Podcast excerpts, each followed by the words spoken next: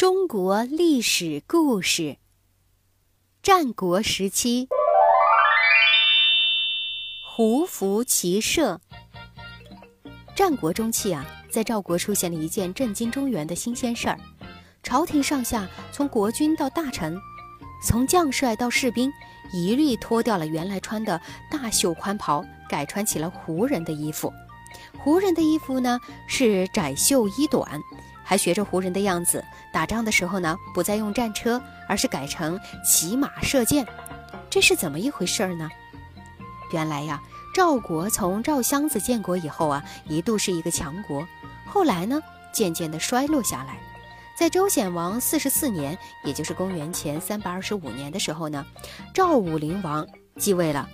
那个时候呢，国势更是一天不如一天。秦国呢，几次来侵犯。占领了赵国不少的地方，北方的少数民族匈奴、灵狐这些呢，也经常来骚扰边境，就连中山那样的小国，也仗着齐国的支持，不断的来欺负赵国。赵武灵王呢，是个有志气的人，他看到国势这样的衰微，受人欺负，决心呢要改变这个落后挨打的状态。他一掌权之后呢，就注重用像肥夷呀，还有搂环呐那些有经验的大臣。请他们出谋划策，同时呢，军事上呢也采取了一些措施，比如在边境呢，啊，修筑一些望台，随时观察齐国和中山国他们军队的动向。后来呢，他在战争实践中呢，越来越觉得必须在服装和打仗的方法上面加以改革，就是要改穿胡服，学会骑马射箭，来增强军队的战斗力，以适应当时战争的需要。但是呢，他知道啊，这种改革必定会受到阻力，所以考虑了好久，还是下不了决心。有一天呢，赵武灵王就率领群臣呢巡视西北一带的边疆。他们走上了一座叫做黄华的山顶，往下一看，只见滔滔的黄河是从山下流过，周围的群山呢也是连绵起伏，气象万千。武灵王啊，看到这种壮丽山河，回顾国家衰弱的现状。不由得是叹了一口气，在他身边的大臣肥夷和楼元就问他为什么要叹气呀？他说：“哎，你们看呐，咱们赵国北边是燕国胡人，西边是楼烦秦国，东边呢是齐国中山，处在呢强敌的包围当中，咱们怎么才能够使国家强大起来呢？”肥夷就说：“啊，胡人中山呢是咱们的心腹之患，不制服他们呢，就不可能对付强大的秦国了。”楼元呢也说：“是呀，尤其是胡人，经常来骚扰咱们，得想办法把他们打败才是啊。”武灵王就问说：“你们有什么好的办法吗？”这一问呢，两位大臣竟然一时回答不上来。武灵王就说：“我看呐，咱们得向胡人学习学习，改穿胡服，学着骑马射箭。”两个人是大吃一惊的，说什么：“咱们要学习胡人吗？”武灵王不慌不忙的就把他的打算。给说了一遍，原来呀，当时汉人穿的呢是一种衣袖又长又大的袍子，穿上以后呢非常的不灵活，打仗就更不用说了，用战车非常的笨重，而人家胡人呢穿的是窄袖短衣，打仗呢是骑马射箭，非常的轻快敏捷。赵国军队同胡人打仗，常常就为了这个吃大亏。最后啊，他说，如果我们不学胡人的长处，就别想制服胡人了。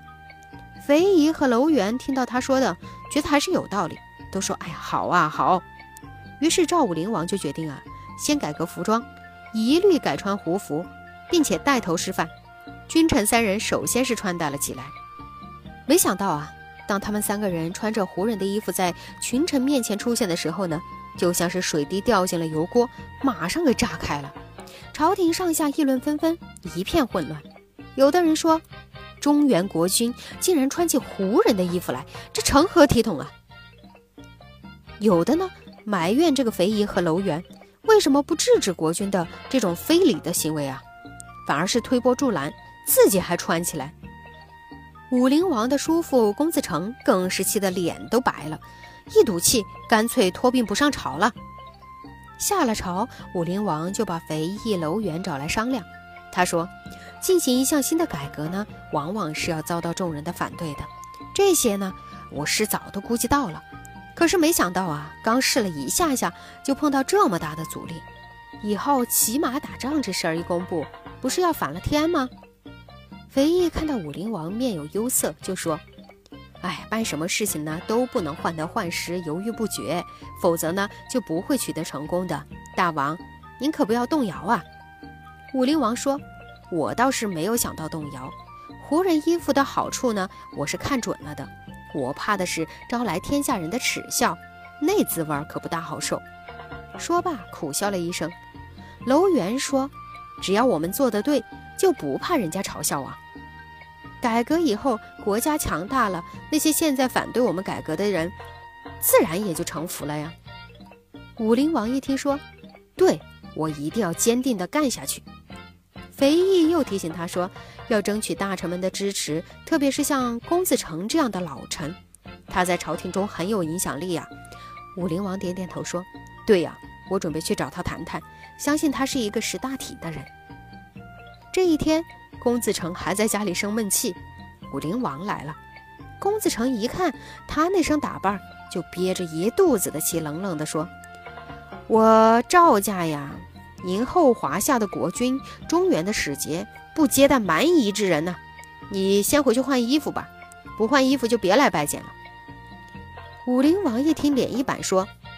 一家要听老子的，一国要听君主的，这规矩难道你不知道吗？我穿胡服，您作为臣子应该效仿，以便在全国推广。你为什么要领头作对呢？公子成没有被唬住，反而是倚老卖老的说：“国家大事固然要听您的，在家里我可是您的叔叔，您也要听听我的话呀。想我中原国家是文化发源之地，礼仪之邦。”那些未开化的蛮夷，正待我们去开化它。可你倒好，本末倒置，反倒是学习他们起来，把祖训传统置之不顾。我身为老臣，能够跟着你胡来吗？武陵王并不生气，把学习胡服骑射的好处和必要性是细细的说了一遍。最后说：“我提倡胡服骑射，就是要提高军队的战斗力，使国家强盛起来，防备那些敌人。”可是您啊，拘泥于这些臣服的偏见，反对改革，忘掉了国家的危难，这种态度难道就是您给我们晚辈做出的榜样吗？一席话，终于是把公子成给说服了。第二天，武陵王召集群臣聚会，正在颁布全国上下一律穿胡服、学骑士的这样的命令。公子成也现身说法。自己穿上了胡人的衣服，讲起了胡服骑射的好处。大家一看呐，国君的决心很大。又看到这几个老臣都开始穿了，而且确实穿着挺干净利索的，都表示要拥护了。一当胡服骑射在赵国军队中开始齐全起来，武陵王就开始训练将士了，让他们学着胡人的样子骑马射箭，驰骋疆场。还经常打着游猎的旗号进行军事演习，不出一年呢，一支精锐的轻骑部队训练了出来。于是武陵王发动了讨伐中山国的战争，用了四五年的功夫就占领了中山国的大部分领土，一直打到距离中山国都城只有八十里的地方，吓得中山国的国君是逃到齐国去避难去了。赵国从此国威大振。不要说中原各国了，就是强大的秦国，也不得不把赵国是另眼相看呐。武陵王并不满足现在的这些胜利，为了对付秦国的威胁，他把国内的事儿交给小儿子去管理，就是惠文王，让肥夷、李对、公子成这些大臣呢去辅佐他，好让这个惠文王呢早些得到执政的经验，自己做主父，也就是太上皇嘛，主要考虑国家的长远大计。并且呢，决定亲自到秦国去了解情况，以便制定对付秦国的好的策略。他装成了赵国的使者赵昭，去向秦王室递交新王登基的国书。一路上啊，他叫人详细描绘了秦国的山川地形。到了咸阳，觐见秦王的时候啊，秦王就问他说：“魏国国君岁数并不太大呀。”他回答说。是啊，还不到四十岁呢，正在壮年。为什么这个时候就要传位给他儿子呢？他又说：“我们大王认为啊，各国继位的君主长期当了太子，大多不懂正事儿，缺少执政的经验。大王想要让太子呢是早点上位来锻炼锻炼。我们大王虽然退了位，可还是主父嘛，国家大事还是由他来拿主意的。”秦王又问：“贵国也怕我们秦国吗？”和他回答说：“要是不怕秦国，也就不提倡胡服骑射了。”不过，如今经过改革，兵强马壮，已非过去可比。或许跟贵国可以平起平坐，互相交好了。送走了这位使者，秦王心里面倒是嘀咕起来了：这位使者不卑不亢，很有见地，是个人才呀，应该设法把他留下来。实在不行，要从他嘴里仔细地摸摸赵国的虚实才行。第二天，秦王约赵国的使者来会晤。得到回话，说是使者病了。等了好几天，赵国使者也没有来。秦王急了呀，派人把他给拉了来。一见拉来的人并不是上次交谈的使者，就问说：“你是谁呀？”这个人回答说：“我是赵昭。”秦王又说什么：“你是赵昭？那上次来的那个人是谁呢？”赵昭说：“那是我们的主父。”实不相瞒，主父想要了解一下大王的为人，所以冒我的名充当赵使。跟大王谈过话以后啊，他就走了，特地留下我来向您道歉。秦王是气得干瞪眼儿啊，忙命人去追。这时候武陵王离开秦国已经好几天了，秦王后悔莫及，心里明白主父是摸底来了，就下令严守边境，提防赵国前来侵犯。其实啊。赵武灵王知道眼下赵国还不是秦国的对手，也不敢轻举妄动。